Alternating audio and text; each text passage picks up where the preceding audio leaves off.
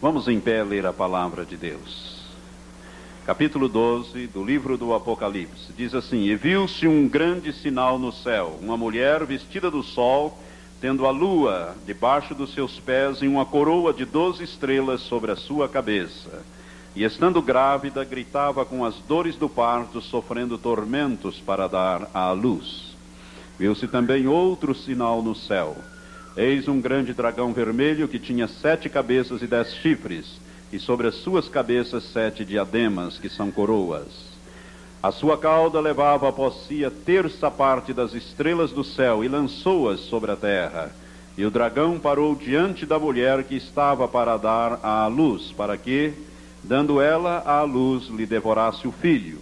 E deu à luz um filho, um varão que há de reger todas as nações com vara de ferro e o seu filho foi arrebatado para Deus e para o seu trono. E a mulher fugiu para o deserto, onde já tinha lugar preparado por Deus para que ali fosse alimentada durante mil duzentos e sessenta dias. Então houve guerra no céu. Miguel e os seus anjos batalhavam contra o dragão. E o dragão e os seus anjos batalhavam, mas não prevaleceram, nem mais o seu lugar se achou no céu.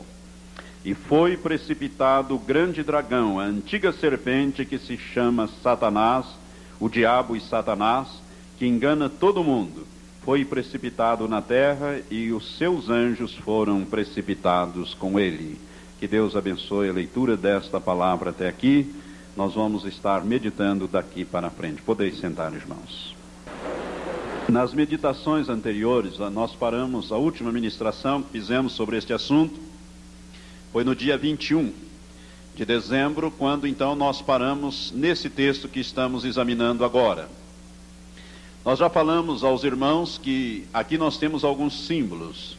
O dragão, com sete cabeças e dez chifres, simboliza Satanás na sua, no seu poder completo sobre a terra durante todos estes milênios que ele vem governando através dos homens sobre a terra.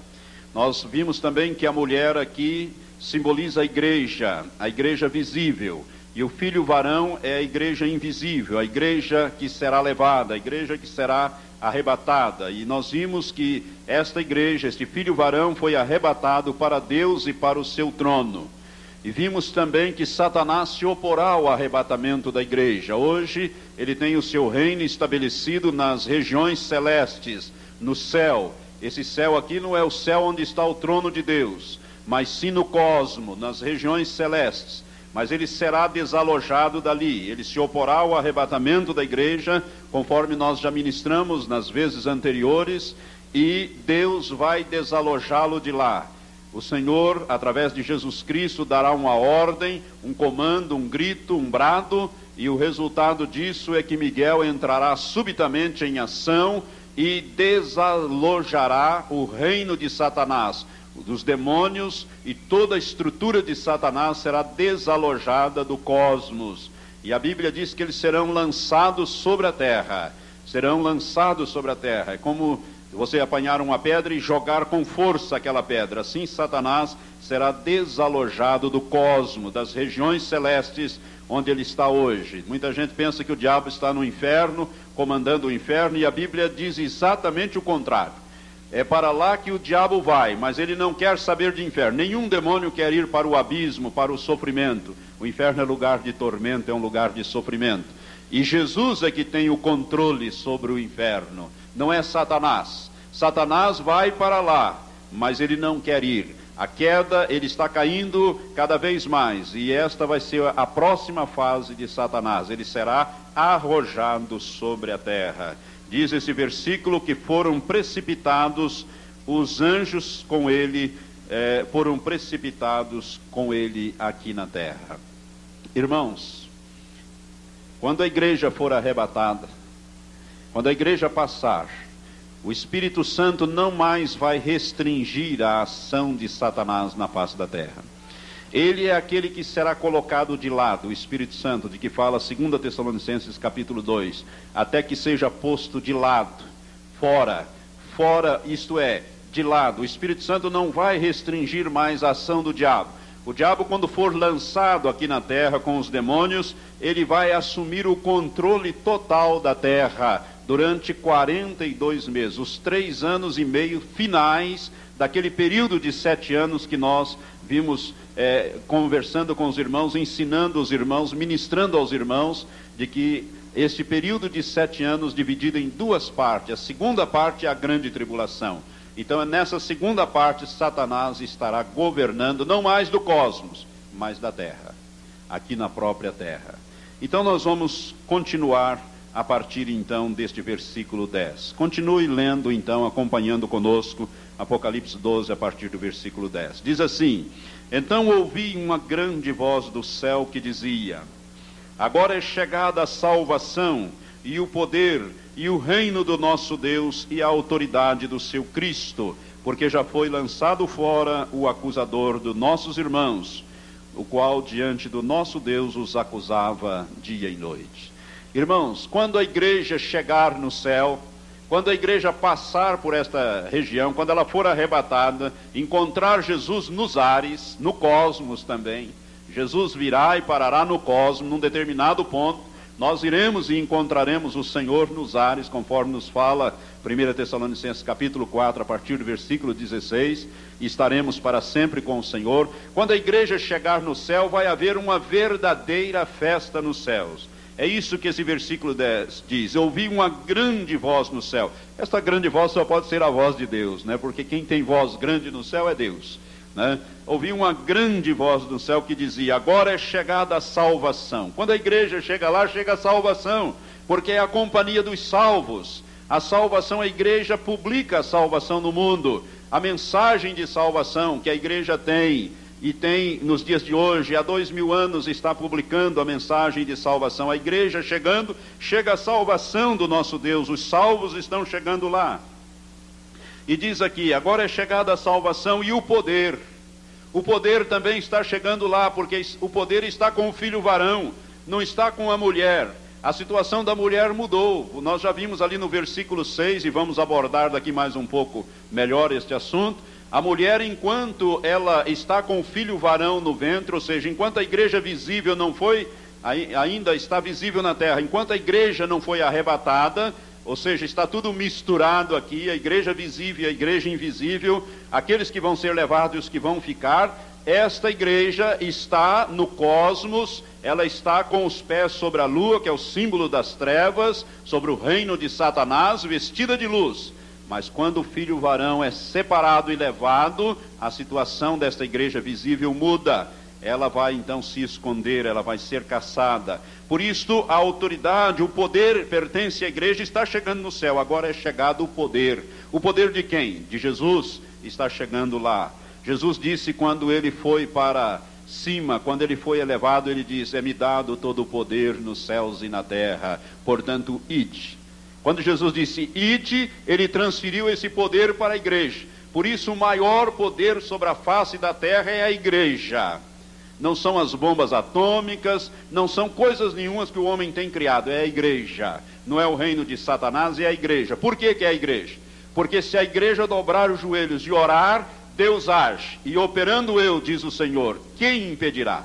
Quem pode contender com Deus? Quem pode impedir o mover de Deus? Ninguém. E Deus move mediante a oração da igreja. Por isso, a igreja é o maior poder sobre a face da terra. E a igreja está chegando lá no céu. Por isso, o poder está chegando lá no céu. Diz esse versículo. E o reino do nosso Deus, diz esse versículo. Agora é chegada a salvação e o poder e o reino do nosso Deus. Irmão, certa vez Jesus disse, olhando para os discípulos, ele diz: O reino de Deus está dentro de vós. Amém? Você já leu isso? O reino de Deus está dentro de vós. A igreja está chegando lá? Está chegando o reino de Deus lá. Aleluias! Por isto, a salvação, o poder e o reino do nosso Deus está chegando no céu. Festa no céu. E veja bem, o reino do nosso Deus e mais uma coisa, e a autoridade do seu Cristo. A autoridade de Cristo está com a igreja. A autoridade de Cristo está chegando no céu, a igreja está chegando lá, o filho varão está chegando lá, festa no céu, porque está chegando a salvação, o poder, o reino de Deus e a autoridade do seu Cristo. a igreja visível que ficou para trás não tem autoridade, não tem poder. Ao contrário, ninguém que ficou para trás vai expulsar demônio algum, acabou. Se você for, se você ficar para trás, eu espero que você não fique. Você que me ouve pelas fitas aí. Você que está aqui não vai ficar, não é bem? Você que ouve pelo rádio também não. Mas se alguém quiser ficar para ver, né, porque tem uns que são igual Tomé, tem que ver para crer.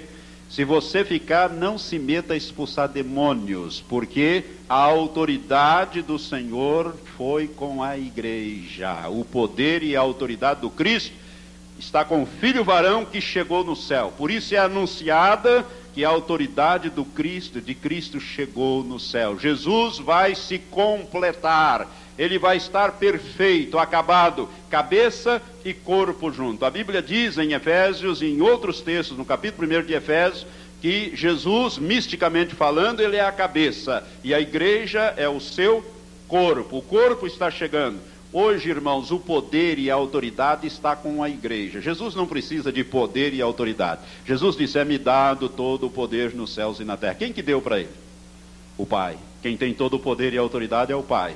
Jesus disse: Convém que eu vá, porque o Pai é maior do que eu. Jesus foi feito Senhor e Cristo sobre a terra, sobre todo o reino de Deus. Então Jesus, ele recebeu do Pai todo o poder. Ele disse: É-me dado todo o poder ou toda a autoridade nos céus e na terra. Portanto, ide. Quando ele decide, ele transferiu para a igreja. Portanto, a igreja subindo, a, a companhia dos santos, o filho varão chegando, está chegando também a autoridade do seu Cristo, ou seja, do Senhor Jesus Cristo. Os que ficaram para trás vão ser perseguidos, acossados, e se apanhados vão ser martirizados. Portanto, não tem mais, não há mais autoridade sobre os que ficaram. Eles vão ser é, perseguidos e acossados, porque a autoridade chegou no céu com a igreja, com o grupo dos vencedores, aqueles que venceram Satanás, aqueles que venceram o pecado, Satanás, que mais que tem que vencer o mundo e a nós mesmos, o nosso eu, a nossa alma. Veja bem o que diz então esse versículo. Porque já foi lançado fora o acusador de nossos irmãos, o qual diante do nosso Deus os acusava dia e noite. Irmãos, esse versículo é interessante. Porque nós aprendemos aqui, nesse versículo, que Satanás tem acesso ao trono de Deus para nos acusar, de dia e de noite. Nós sabemos disto, não sabemos por que, que Deus permite isso, mas sabemos que Satanás tem acesso, só ele, demônio nenhum. Demônio nenhum entra no, na presença de Deus para fazer acusação. Satanás, sim, ele é o chefe da acusação. Ele é o chefe. É como um tribunal, irmãos. As coisas funcionam no céu como um tribunal. Deus é o juiz. Satanás é o promotor, o acusador. Por isso que tem muita gente que não quer saber de ser promotor, né, que é o acusador. Faz esse papel aí. E Jesus é o nosso advogado. Quer ver isto? Volte um pouquinho ali na primeira epístola de João.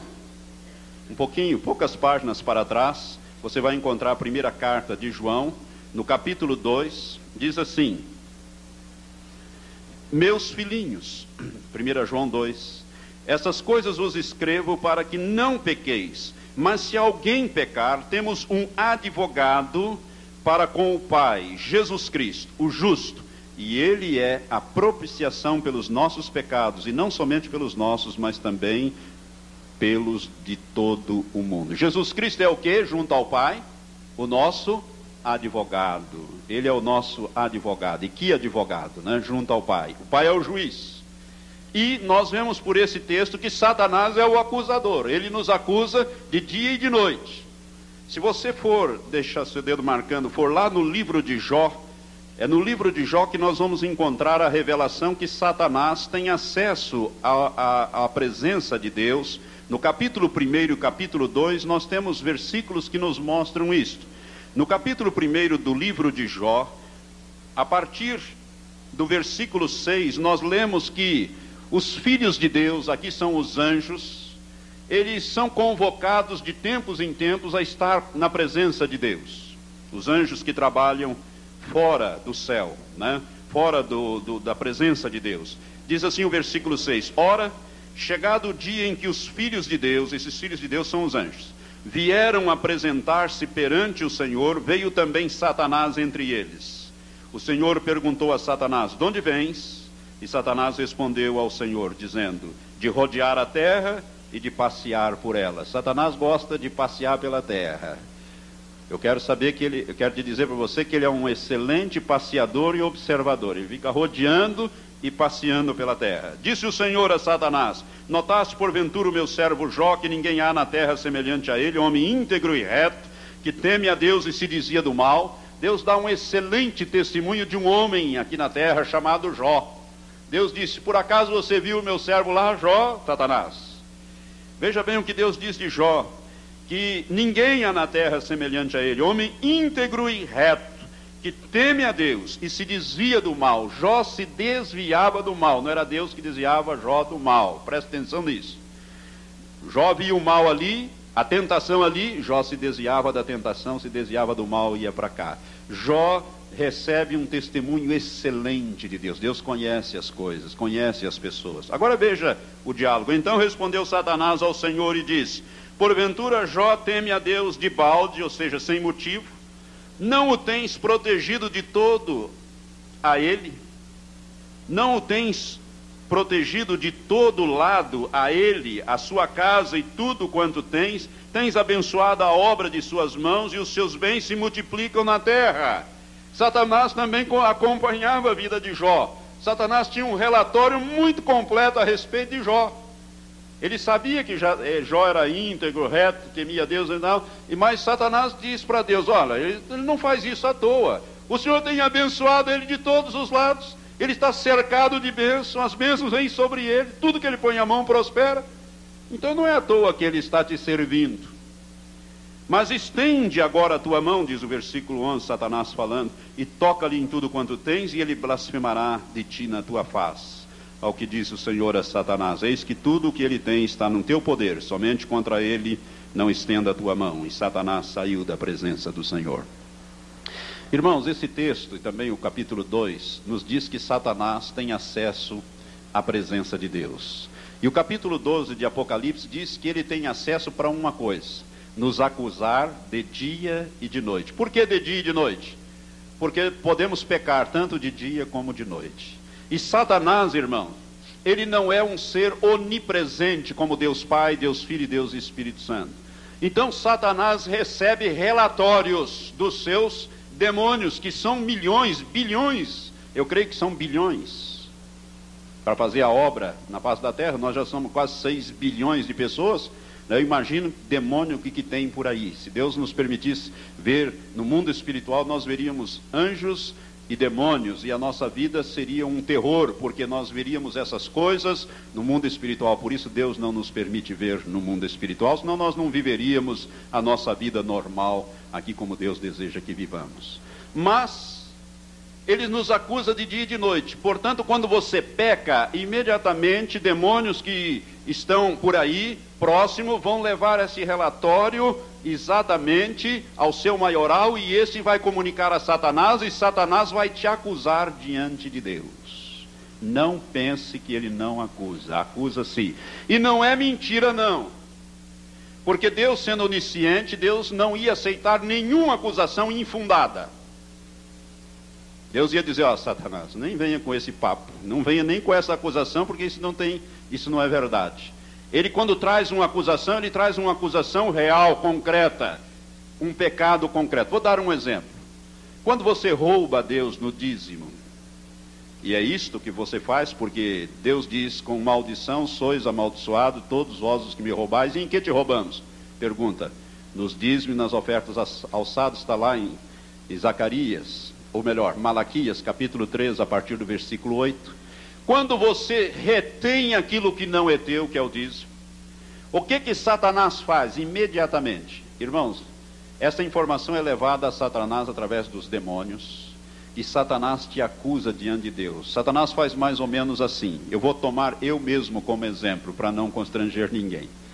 Mas Satanás vai chegar e dizer: Senhor Jeová, eu acuso Valtenir Pereira Porto de estar roubando o dízimo. Eu exijo que a tua palavra seja aplicada na sua vida. Ele está debaixo de maldição. A tua palavra diz que com maldição são amaldiçoados todos aqueles que te roubais. Ele está te roubando no dízimo, portanto, ele está debaixo de maldição. Eu exijo que nenhuma das suas orações sejam atendidas e que ele me seja entregue para eu poder cirandar com as suas finanças. Irmãos, Deus só tem uma palavra. Deus vai permitir, porque já está permitido. Deus diz: Com maldição sois amaldiçoados, todos vós os que me roubais. Se realmente eu estou nessa situação, Satanás vai exigir que nenhuma das minhas orações seja atendida. O céu fica de bronze em cima e as coisas começam a desandar, ir para trás. Ele nos acusa de dia e de noite. Até o arrebatamento da igreja ele tem acesso para nos acusar de dia e de noite. Depois não. Depois que a igreja chegou lá, acabou. Satanás não vai lá acusar o mundo, não, irmãos. Não vai acusar o ímpio. O ímpio já está perdido. Ele não vai preocupar com ele, ele vai acusar os santos. Por isso é que é dito que foi lançado fora o acusador de nossos irmãos, o qual diante do nosso Deus os acusava de dia e de noite. Acusava de quê? De pecados. O pecado é uma coisa muito séria. É tão sério, eu tenho dito, que o pecado não houve so outra solução para ele a não ser crucificar Jesus Cristo. Deus, a suprema inteligência, não achou outra solução para o pecado senão matar o seu próprio filho na cruz. Por isso, o pecado é uma coisa muito séria. Ele nos acusa de dia e de noite. Ele é o nosso acusador. Não pense você. Agora, é por isso que o Espírito Santo que habita em mim vai me fazer lembrar do pecado, vai trazer a minha memória. O pecado vai pesar em minha consciência. O Espírito Santo não me acusa. Tem muita gente que diz que o Espírito Santo acusa. Não, ele não é o acusador. Mas ele vai me fazer ver que eu pequei contra Deus, que eu estou em falta diante de Deus. E a Bíblia diz naquele texto que eu li agora há pouco, em 1 João capítulo 2, que se nós pecarmos, nós temos um advogado junto ao Pai. E a Bíblia diz, nesse, nessa primeira carta de João, capítulo 2 mesmo, no versículo, eu vou ler aqui o versículo 9, se não me engano, 1 João, capítulo 1, melhor dizendo, é, versículo 7 diz assim: Mas se andarmos na luz como Ele na luz está, temos comunhão uns com os outros, e o sangue de Jesus Cristo, seu Filho, nos purifica de todo o pecado. E diz aqui no versículo 9: Se confessarmos os nossos pecados, Ele é fiel e justo para nos perdoar os pecados e nos purificar de toda injustiça. Então o que, que eu devo fazer? O Espírito Santo me faz ver que eu pequei. Imediatamente eu começo a ficar incomodado. Você já teve essa experiência? Quando você mente, por exemplo, o Espírito Santo começa a mostrar a você que você pecou. E você começa a ficar angustiado, incomodado com aquilo, enquanto você não vai, não pede perdão, não conserta aquilo, aquela coisa não foi consertado, você está debaixo, Satanás está te acusando e Deus está pronto para te sentenciar, dependendo da situação. A Bíblia diz que nós temos um advogado junto ao Pai que é Jesus Cristo. O que, que eu tenho que fazer? Me arrepender e deixar, confessar, abandonar, pedir perdão, e a Bíblia diz que o sangue de Jesus Cristo, seu Filho, me purifica de todo o pecado e de toda a injustiça do pecado. Aleluias. Mas ele me acusa de dia e de noite. Mas a igreja chegou no céu. Por isso foi lançado fora o acusador. Satanás não tem mais, a partir do arrebatamento da igreja, Satanás não tem mais acesso à presença de Deus. Aleluias. A igreja chegou lá, acabou. Ele agora não pode mais lá, ele não pode mais passear, passear pela terra, pode passear. Aliás, ele vai morar aqui na terra. O que ele não pode é chegar na presença de Deus para acusar. Por quê? Porque a igreja já está lá. Esses que estão, que ficaram aqui, isso, eles vão ficar aí debaixo do domínio, né, da influência maligna de Satanás. A igreja não, a igreja está lá com o Senhor. Por isso, aquele que nos acusava de dia e de noite foi lançado fora o acusador dos nossos irmãos, o qual diante do nosso Deus os acusava de dia e de noite. Agora veja o versículo 11: E eles o venceram. Aqui está, portanto, irmãos, a companhia dos vencedores. Portanto, o filho varão, quem são? Os vencedores. Está certo para você? Ficou claro para você que o filho varão são os vencedores? O filho varão não é Jesus Cristo, irmãos. Por quê? Porque aqui está escrito: e eles o venceram. Quem são eles? os que foram arrebatados para Deus e para o seu trono. Não se trata da pessoa de Jesus Cristo, e sim se trata dos vencedores, ou seja, da igreja vencedora. Por isso está escrito aqui: e eles o venceram. Venceram a quem? A Satanás. E eles o venceram pelo sangue do Cordeiro e pela palavra do seu testemunho, e não amaram as suas vidas até a morte. Aqui estão os vencedores, aqueles que venceram estão chegando no céu, alegria no céu. Agora veja o versículo 12: Pelo que alegrai-vos, ó céus, e vós que neles habitais. Festa no céu, alegria, festa no céu. Pode imaginar, irmãos, o dia que chegar a igreja nos céus, o dia que chegar a igreja com Jesus, Jesus com a sua noiva, com a sua esposa, está chegando. Eu posso ver aqui o salmo eu acho que é o Salmo 15: Levantai, ó porta, as vossas cabeças, eis que entra o Rei da Glória. É Jesus chegando, aleluias. Esse salmo fala da vitória de Jesus, quando ele teve a vitória aqui na terra e ressuscitou, quando ele chegou aos céus, foi aquela saudação: Levantai, ó porta, as vossas cabeças, levantai, ó portais eternos, eis que entra o Rei da Glória. E quem é este Rei da Glória? O Senhor dos Exércitos, ele é o Rei da Glória. Jesus é o Senhor dos Exércitos, aleluias. O Deus eterno entre nós. Pelo que alegrai-vos, ó céus, e vós que neles habitai mas ai da terra e do mar, porque o diabo desceu a vós com grande ira, sabendo que pouco tempo lhe resta. Irmãos, quando o diabo vem, vier para a terra, for projetado, arrojado para cá, ele sabe que ele tem só mais três anos e meio só. Irmãos, se ele pudesse, Satanás liquidaria com todo o ser humano na face da terra. Deus não permite isso, não vai permitir isso. Né? Mas se ele pudesse, ele vai governar com poder total. Mas Deus não vai permitir ele aniquilar o homem da face da terra, porque ele odeia o homem. Então, ele sabendo que pouco tempo lhe resta, o que, que ele vai fazer? Ele vai promover e estabelecer o seu reino aqui na terra com grande poder. Veja bem agora o versículo 13. Quando o dragão se viu precipitado na terra, perseguiu a mulher que dera à luz o filho varão. Até aqui, o dragão não está interessado na mulher. Satanás não tem interesse nesta mulher, ou seja, na igreja visível. Ele está interessado no filho varão, aquele grupo menor que sai do maior, aquele grupo que vai ser arrebatado para Deus e para o seu trono.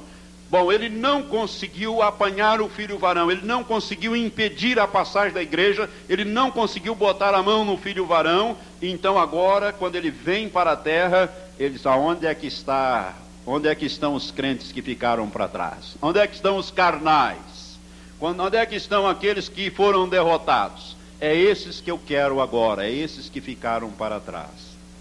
Irmãos, a Bíblia diz aqui que foram dadas, versículo 14, à mulher que é a igreja visível, as duas asas da grande águia para que voasse para o deserto ao seu lugar onde é sustentada por um tempo e tempos e metade de um tempo, fora da vista da serpente.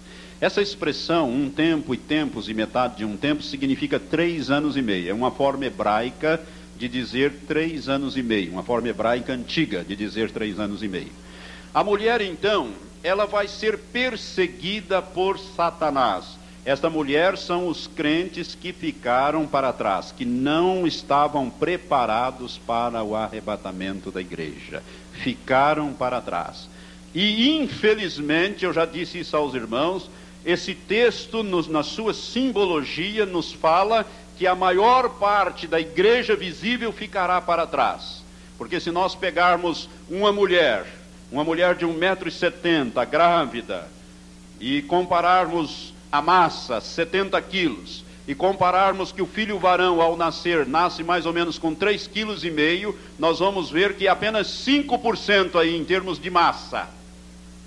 Há uma diferença muito grande. Eu não estou dizendo que apenas 5% serão arrebatados, mas eu estou dizendo, e esse texto está mostrando, que um grupo bem menor é que vai ser arrebatado e para trás ficará o grupo bem maior, que não leva a vida cristã a sério que não leva a palavra de Deus a sério, que não estará santo e irrepreensível quando Jesus vier buscar a igreja, porque a igreja que vai ser levada é a igreja vitoriosa, a igreja madura, a igreja santa e irrepreensível.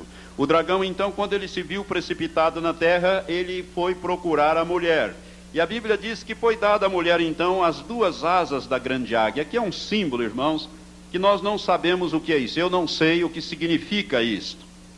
Já li algumas coisas por exemplo, em Êxodo capítulo 19, versículo 4, Deus fala ali também de um símbolo de asas de águia. Deus diz, é, recordando aos filhos de Israel, que quando ele os tirou lá do Egito, ele os trouxe sobre asas de águia até ali onde ele estava falando, que é o Sinai, o Monte Sinai. Ele diz: Lembra-se de que eu os tirei, etc., e os trouxe por todo esse deserto, né? É, como em asas é, de águia, ou sobre asas de águia. Isso significa que Deus vai dar uma proteção para esta mulher, ou seja, para os santos que ficaram para trás. Mas Satanás vai persegui-los, não tenha dúvida disso. Eu vou mostrar alguns textos.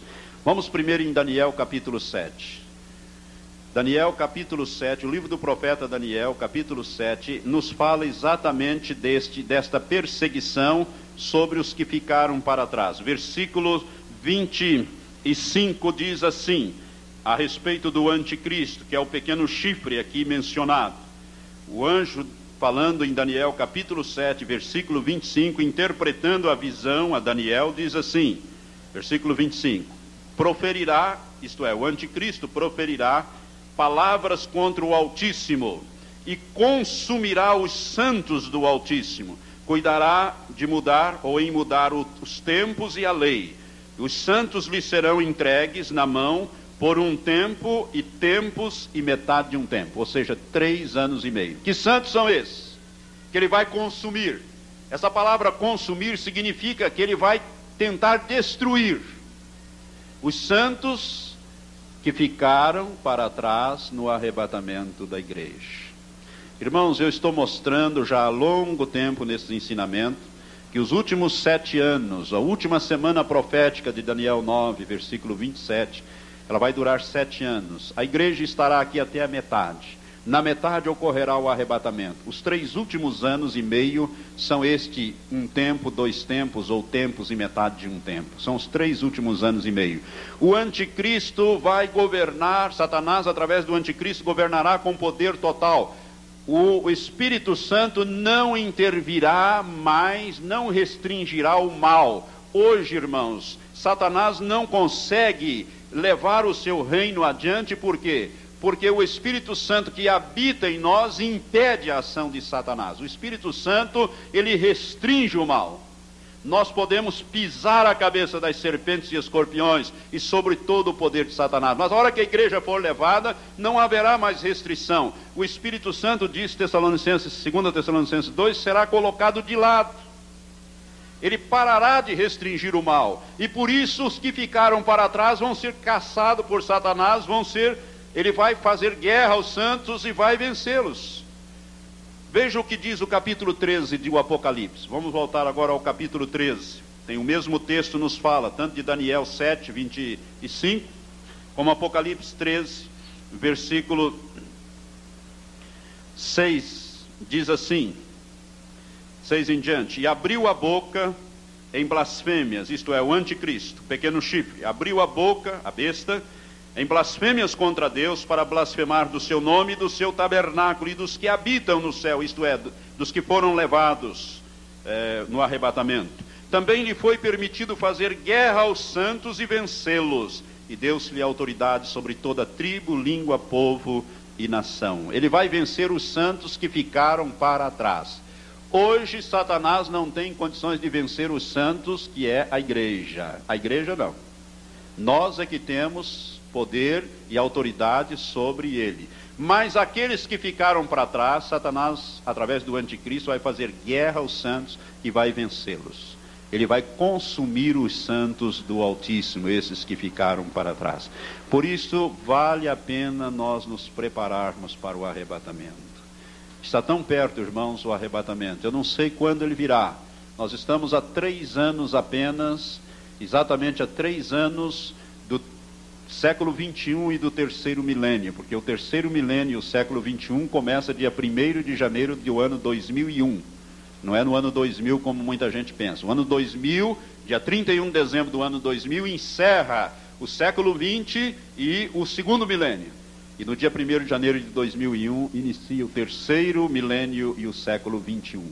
Estamos há três anos do final deste século e do próximo milênio. Eu não sei, Jesus pode voltar nesses três anos, como pode voltar depois, eu não sei. Sei que está muito perto, porque os sinais da volta dele nós já ministramos aqui na igreja, estão todos aí, só falta realmente aparecer o anticristo, se revelar o anticristo, e então nós teremos aí a consumação praticamente desses últimos sete anos né, que falta na face da terra. Esses sete anos finais que a Bíblia fala que no final deles Jesus vai voltar. Eu sei de uma coisa, que está muito próximo ao arrebatamento. Aí você pode dizer, ah, pastor, mas se falta sete anos, ainda faltam sete anos. Mas a igreja não, a igreja será levada três anos e meio apenas. Ela não vai passar os sete anos aqui, a igreja será tirada na metade destes sete anos. Aleluias. Nós não vamos ficar para a grande tribulação. A grande tribulação é para os santos que não estavam preparados, que não levaram Deus a sério. Esses vão ficar. Então vamos voltar ao texto que nós estamos examinando. Versículo 14 diz: E foram dadas à mulher asas das, as duas asas da grande águia, para que voasse para o deserto, ao seu lugar, onde é sustentada por um tempo e tempos e metade de um tempo, fora da vista da serpente. Irmãos, aqui nós temos um símbolo. Deserto aqui fala de lugar difícil, de situação difícil. Veja bem, Satanás governando, uma das coisas que ele vai impor imediatamente é a marcação na mão ou na testa. Ninguém que não tenha o sinal da besta vai poder comprar e vender. E os que ficaram para trás vão ter que comprar e vender. Você vai ter que querer comprar gasolina, leite, água, coisa dessa natureza. E Satanás vai perseguir. Por isso eu já tenho dito para aquele que vai ficar para trás: quando passar o arrebatamento, você pega essas fitas, bom, o pastor Valtenir falou do arrebatamento, a igreja já foi, eu fiquei, agora eu vou comprar fósforo, sal, uma espingarda, cartucho e vou cair no mato aí, porque eu vou ser caçado pelo anticristo. E vai mesmo. Não tenha a menor dúvida disso. Jesus falou sobre isso. E Jesus não mente. Quando ele fala da grande tribulação em Mateus capítulo 24, versículo 15 em diante, ele fala sobre isso. E eu vou abordar este assunto mais para frente. Mas aqui, esta mulher vai para o deserto. Deserto aqui, irmãos, é uma situação muito difícil. Eu, eu não creio que seja literal, mas poderá ser literalmente também. Eu não sei se essa escritura é literal ou não. Deus pode até reunir o povo dele num determinado ponto, numa situação difícil. Mas deserto nos fala de uma situação extremamente difícil. Alguém aqui já esteve no deserto? Está calor hoje? Imagine um deserto com areia e sol sem uma árvore, sem coisa nenhuma. O deserto atinge 45, 45 graus brincando, chega até 50 graus. Né? E de noite a temperatura cai abaixo de zero. O corpo não aguenta essa mudança climática. De dia, aquele calor terrível, e de noite, um frio né, de chegar abaixo de zero a temperatura no deserto. Deserto nos fala então de uma situação muito difícil, extremamente difícil para aqueles que ficaram atrás, para trás. Deus vai preservar, sim, né, vai dar uma proteção, mas vai ser em tempos angustiosos e muito difíceis. Agora preste atenção, o versículo 15 diz: E a serpente lançou da sua boca atrás da mulher água como um rio para fazer com que ela fosse arrebatada pela corrente. Nós sabemos que a serpente é Satanás, o diabo. A Bíblia já nesse próprio capítulo 12 identifica. Água aqui, irmãos, é um símbolo de multidões, nações e línguas. Se você quiser ver isso, vire uma página, no capítulo 17 de Apocalipse. O anjo, ao dar a interpretação no versículo 15 do que vem a ser estas águas, onde a prostituta, aqui que é uma igreja apóstata, está assentada, o anjo diz no versículo 15 do capítulo 17 de Apocalipse assim: Disse-me ainda: as águas que vistes, onde se assenta a prostituta, são povos, multidões, nações e línguas. Ou seja, quando a serpente lançar da sua boca água como um rio, o que, que ela está lançando? Uma perseguição através do seu povo através do povo da nova era, do povo do anticristo contra aqueles que ficaram para trás. Então, vai haver uma perseguição. Irmãos, hoje os satélites estão aí para espionar e localizar as pessoas. Hoje já existe satélite para localizar carro roubado. Não sei se você sabe disso. E futuramente as pessoas vão ser localizadas por satélites, principalmente aqueles que têm a marca. E esta marca, Satanás vai começar a incentivar a colocação desta marca muito antes, enquanto a igreja estiver aqui. Não será obrigatório, porque ninguém pode obrigar a igreja. A igreja é um poder maior. Nós podemos orar e Deus impede essas coisas. Mas depois que a igreja for tirada, será obrigatório. Então, quem não tiver a marca vai ser caçado e vai ser perseguido e a Bíblia diz aqui que a serpente lançou da sua boca atrás da mulher água como rio, uma perseguição através do seu povo. Agora veja o versículo 16. A terra, porém, acudiu a mulher. Não é o Espírito Santo que vai dar proteção aos que ficaram para trás. É a terra. É interessante isso. Eu quero dizer que a terra aqui significa isso. A terra acudiu a, a mulher e a terra abriu a boca e tragou o rio que o dragão lançara da sua boca. Ou seja, Nesse período, irmãos, desses três anos e meio que haverá esta perseguição contra os que ficaram para trás, que haverá essa caçada humana, uma verdadeira caçada humana, eu quero dizer a você que Deus estará também nesse período é, derramando seus juízos sobre a face da terra. Juízos que nós vamos ver quando falarmos da grande tribulação. Então não vai ser fácil também a perseguição. Ou seja, a terra vai acudir. Esses fenômenos naturais, os grandes terremotos, as saraivadas, as chuvas abundantes, o calor, essa confusão toda, essa mudança de clima, as pragas que Deus vai estar mandando, pestes na face da terra, isto vai matar o povo do anticristo. Isto vai dificultar também esta caçada. É mais ou menos naquele símbolo quando os filhos de Israel atravessaram o Mar Vermelho a pé enxutos. Quando os egípcios se meteram a atravessar, a Bíblia diz que eles atolaram. Eles começaram a atolar os seus carros, os cavalos, os soldados, e ficaram enliados ali, e veio o mar e fechou o mar em cima deles e eles foram tragados. Vai ser difícil de perseguir. É a proteção que Deus vai dar para esses que ficaram para trás, mas não pelo Espírito Santo. Os que ficaram para trás, irmãos, não vão poder querer expulsar demônios, enfrentar demônios, enfrentar esse pessoal do anticristo, porque quem for pego será martirizado ou vai ter que apostatar. Muitos apostatarão, muitos preferirão viver mais três anos e meio e perder a salvação eterna. Muitos vão apostatar.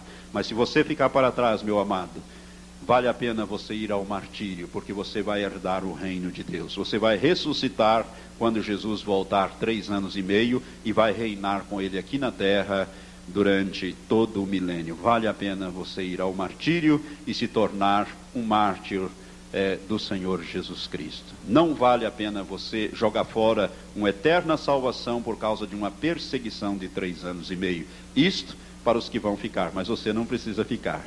Você pode se preparar para estar para sempre com o Senhor. Esta palavra é para isso. É para nos despertar, nos compromissar com a vida cristã, com a verdadeira vida de santificação, sem a qual ninguém verá o Senhor, diz a Bíblia. E vamos continuar. Então a serpente lançou atrás da mulher, da sua boca, água como um rio, para fazer com que fosse arrebatada. A terra, porém, acudiu a mulher e a terra abriu a boca e tragou o rio que o dragão lançara da sua boca. E o dragão irou-se contra a mulher e foi fazer guerra aos demais filhos dela, os que guardam os mandamentos de Deus e mantêm o testemunho de Jesus. Essa mulher tem mais filhos. Que filhos são esses?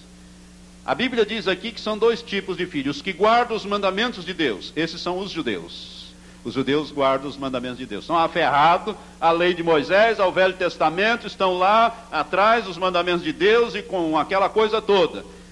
Deus, a mulher vai perseguir a estes, os que guardam os mandamentos de Deus, e os que mantêm o testemunho de Jesus, ou seja, os que se converteram durante a grande tribulação e mesmo naquela situação difícil mantêm o testemunho de Jesus, vão ser martirizados mas mantêm o testemunho de Jesus. São os demais filhos desta mulher, desta igreja visível que ficou para trás. Irmãos, vai haver salvação durante a grande tribulação. O que não vai haver é igreja. Igreja não haverá, mesmo porque a igreja já foi, já foi, já está pronta, já foi completa, o corpo de Cristo está pronto, já foi levado, já está completo. Não haverá igreja. E esses que vão vir desse período, vai haver salvação. A Bíblia nos diz isso no próprio Apocalipse. Volte algumas páginas para trás, no capítulo 7, versículo 9 em diante, nós lemos que vão ser salvos gente de todas as raças, línguas, tribos, povos, nações. Versículo 9 do Apocalipse 7, capítulo 7, versículo 9 diz: Depois dessas coisas olhei, e eis uma grande multidão que ninguém podia contar, de tão grande de todas as nações, tribos, povos e línguas que estavam em pé diante do trono e em presença do Cordeiro, trajando compridas vestes brancas e com palmas nas mãos, e clamavam com grande voz: Salvação ao nosso Deus que está assentado sobre o trono e ao Cordeiro. E todos os anjos estavam em pé ao redor do trono e dos anciãos e dos quatro seres viventes, e prostravam-se diante do trono de diante do trono sobre os seus rostos e adoravam a Deus, dizendo: Amém. Louvor e glória e sabedoria, ações de graças e honra e poder e força ao nosso Deus pelos séculos dos séculos. Amém. E um dos anciãos me perguntou: Esses que trajam as compridas vestes brancas, quem são eles e de onde vieram? Respondi-lhe: Meu senhor, tu sabes. Disse-me ele: estes são os que vêm da grande tribulação. Outra versão diz: Estes são os que vieram da grande tribulação e lavaram as suas vestes e as branquearam no sangue do Cordeiro. Da onde é que vieram? Da grande tribulação. Haverá salvação na grande tribulação. Vai salvar tanta gente. Irmãos, pessoas que estão aqui dentro da igreja, muitas pessoas que estão dentro da igreja, que estão ouvindo a mensagem da salvação que o pastor prega, o pastor Laércio prega, todos os pastores pregam aqui. Você que conhece a verdade, mas tem mantido o seu coração endurecido. E de repente ocorreu o arrebatamento da igreja, sua esposa subiu, seus filhos foram e você ficou. E agora você quer a salvação e você vai ser salvo. Deus vai salvar sim. Mas vai passar pela grande tribulação. Está vendo? Esses vão vir da grande tribulação, vão lavar as suas vestes no sangue do Cordeiro. Eles estão com vestes brancas, com palma nas mãos.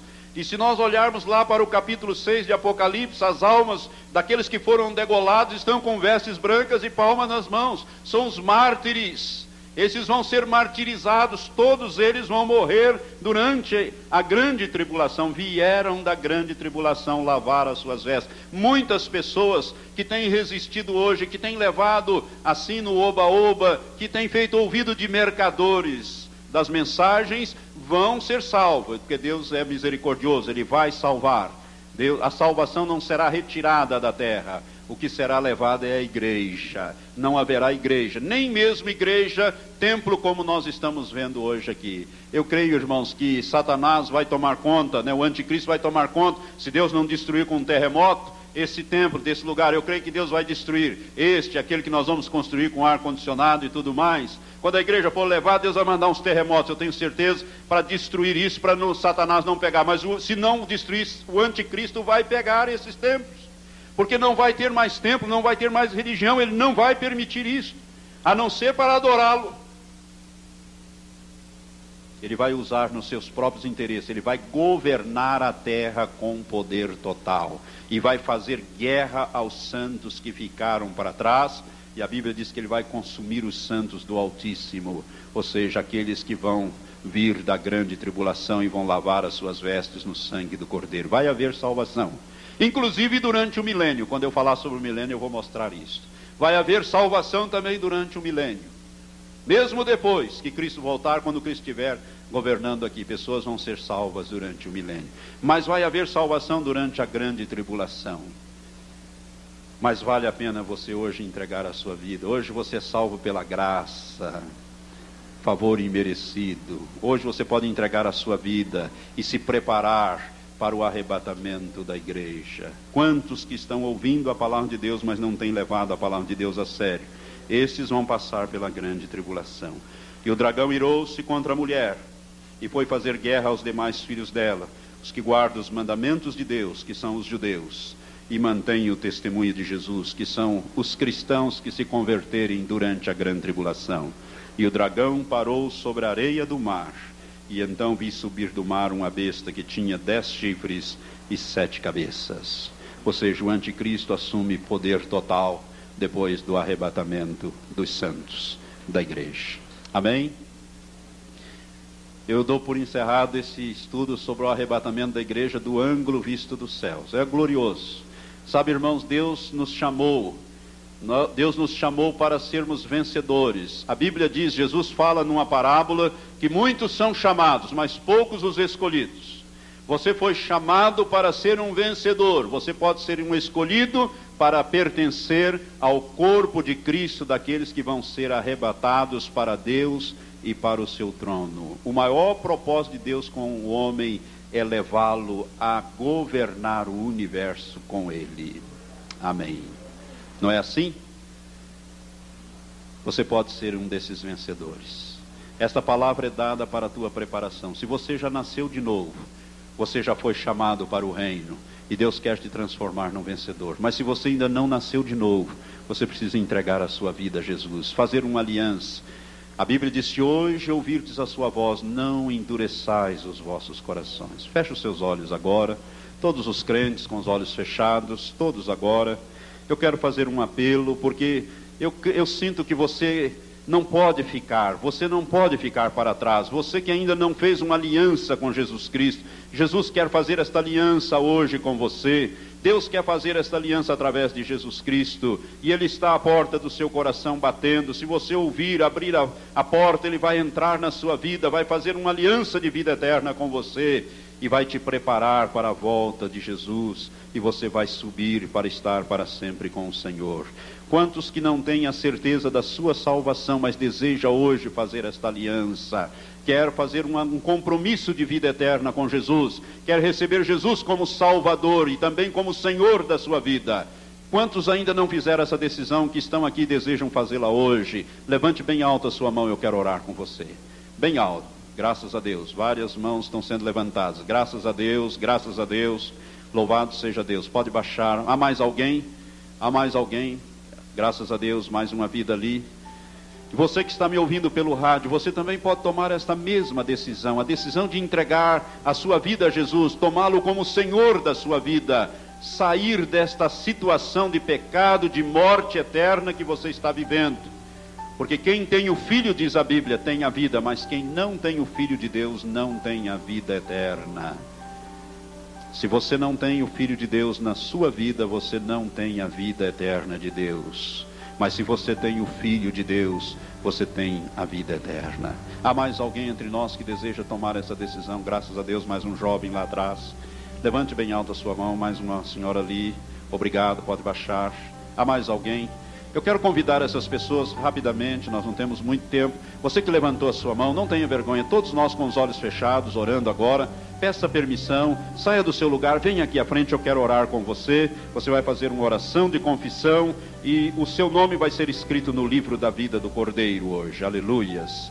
Essa decisão é muito importante. Eu a tomei quando era jovem ainda e você também está tomando. Se algo entre nós, algum adolescente que foi tocado pelo Espírito Santo, Pode vir aqui à frente, chegue bem perto aqui. Nós vamos fazer esta, essa oração agora. Quem vai orar é você, eu vou apenas guiá-lo nesta oração. E eu tenho certeza que o Senhor vai ouvir a sua oração e vai escrever o seu nome no livro da vida. E você vai ter o direito de herdar a salvação, de participar do arrebatamento da igreja.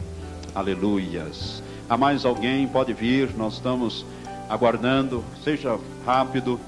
Você que me ouve pelo rádio também, faça esta oração agora. Se você quer entregar a sua vida a Jesus, quer fazer uma aliança com Deus através de Jesus Cristo, uma aliança de vida eterna, faça então comigo esta oração. Eu quero pedir a você que está aqui e você que me ouve, ponha a tua mão agora, a mão direita sobre o teu coração, num gesto de confissão, de amor e também de contrição, com os teus olhos fechados de todo o teu coração, com os teus pensamentos voltados para Deus agora, ore esta oração, diga em voz alta após mim: Senhor Deus e Pai, eu venho a Ti agora para entregar a minha vida a Jesus, porque reconheço que sou pecador e que foram os meus pecados que levaram Jesus a morrer na cruz em meu lugar. Eu me arrependo dos meus pecados e te peço, ó Deus, que perdoe todos os meus pecados e que me purifique de toda injustiça. Porque neste instante, com a minha boca, eu confesso a Jesus como Senhor, porque no meu coração eu creio, ó Deus, que tu o ressuscitaste para minha salvação. Por isto eu confesso a Jesus Cristo como meu Senhor e o recebo como meu Salvador. Sela-me, ó Deus, com o teu Santo Espírito e me dê forças para te servir todos os dias da minha vida. É o que eu te peço e agradeço, em nome de Jesus. Amém. Com os teus olhos fechados, você não precisa orar, apenas eu vou orar. Pai, toma essas vidas nas tuas mãos. Senhor, recebe essas confissões, ó Pai, e coloca, Senhor, esses nomes no livro da vida do Cordeiro de Deus, que é Jesus Cristo. Senhor, sela assim com o teu Santo Espírito. Ó Espírito Santo, vem habitar nelas agora. E a partir de agora dirige essas vidas. Ó Senhor, toma conta dessas ovelhinhas que acabam de nascer no teu reino. Senhor, as alimenta, as fortaleça. Ó Pai, guarde, coloca os teus anjos, dê ordem aos teus anjos magníficos, ó Pai, em poder e força para que guardem estas vidas a partir de agora, com círculos de proteção de fogo sobre elas, Pai porque agora Satanás, através do Espírito Santo, nós falamos com vocês, Satanás e demônios. Ouçam, vocês ouviram estas confissões essas vidas não te pertencem mais, elas têm um novo Senhor e o Senhor delas chama-se Jesus Cristo, Filho de Deus. Portanto, se arrede para longe dessas vidas, para longe delas, agora em nome de Jesus. Vocês não estão, não têm mais poder sobre elas. Nós quebramos todo vínculo, toda base, todo grilhão, toda prisão. Nós desfazemos isto agora em nome de Jesus. Nós proclamamos essas vidas livres para servir ao Deus eterno. Senhor, nós os abençoamos no espírito, na alma e no corpo. Também os que nos ouvem pelo rádio faz esta confissão em nome de Jesus. Amém. Amém. Olha aqui para mim. Você hoje nasceu de novo. Se a tua confissão, se a sua oração foi sincera, teu nome foi escrito no livro da vida do Cordeiro hoje. Não importa a tua idade, você nasceu de novo hoje. Você hoje entrou na família de Deus. Uma coisa, duas, quatro coisas eu quero pedir rapidamente para você. Primeiro, leia a Bíblia. Ela é o alimento para o nosso espírito. Então comece no Evangelho, nos Evangelhos, Mateus e vai até o Apocalipse, depois volta outra vez e leia. Você vai ser alimentado pela palavra de Deus. O Espírito Santo, que é o autor da Bíblia, ele vai revelar a palavra de Deus para você. Leia também o livro de Salmos no Velho Testamento e o livro de Provérbios, junto com o Novo Testamento. Amém? Alimente-se da palavra de Deus. Segunda coisa, ore.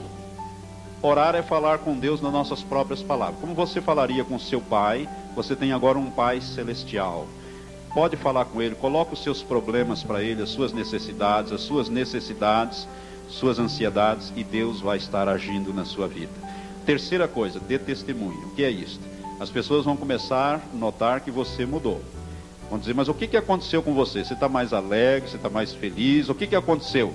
É a hora de você dizer: Olha, aconteceu uma coisa fantástica comigo. Jesus entrou na minha vida. Conta a tua experiência para ele se testemunhar. E a quarta coisa, frequente uma igreja evangélica, onde você vai aprender a estudar a Bíblia e vai crescer, vai ser alimentado. Esta igreja está com as portas abertas para recebê-lo em nosso meio. Amém? Seja bem-vindo à família de Deus. Pode retornar ao seu lugar. Marque esse dia, hein? O dia do teu novo nascimento.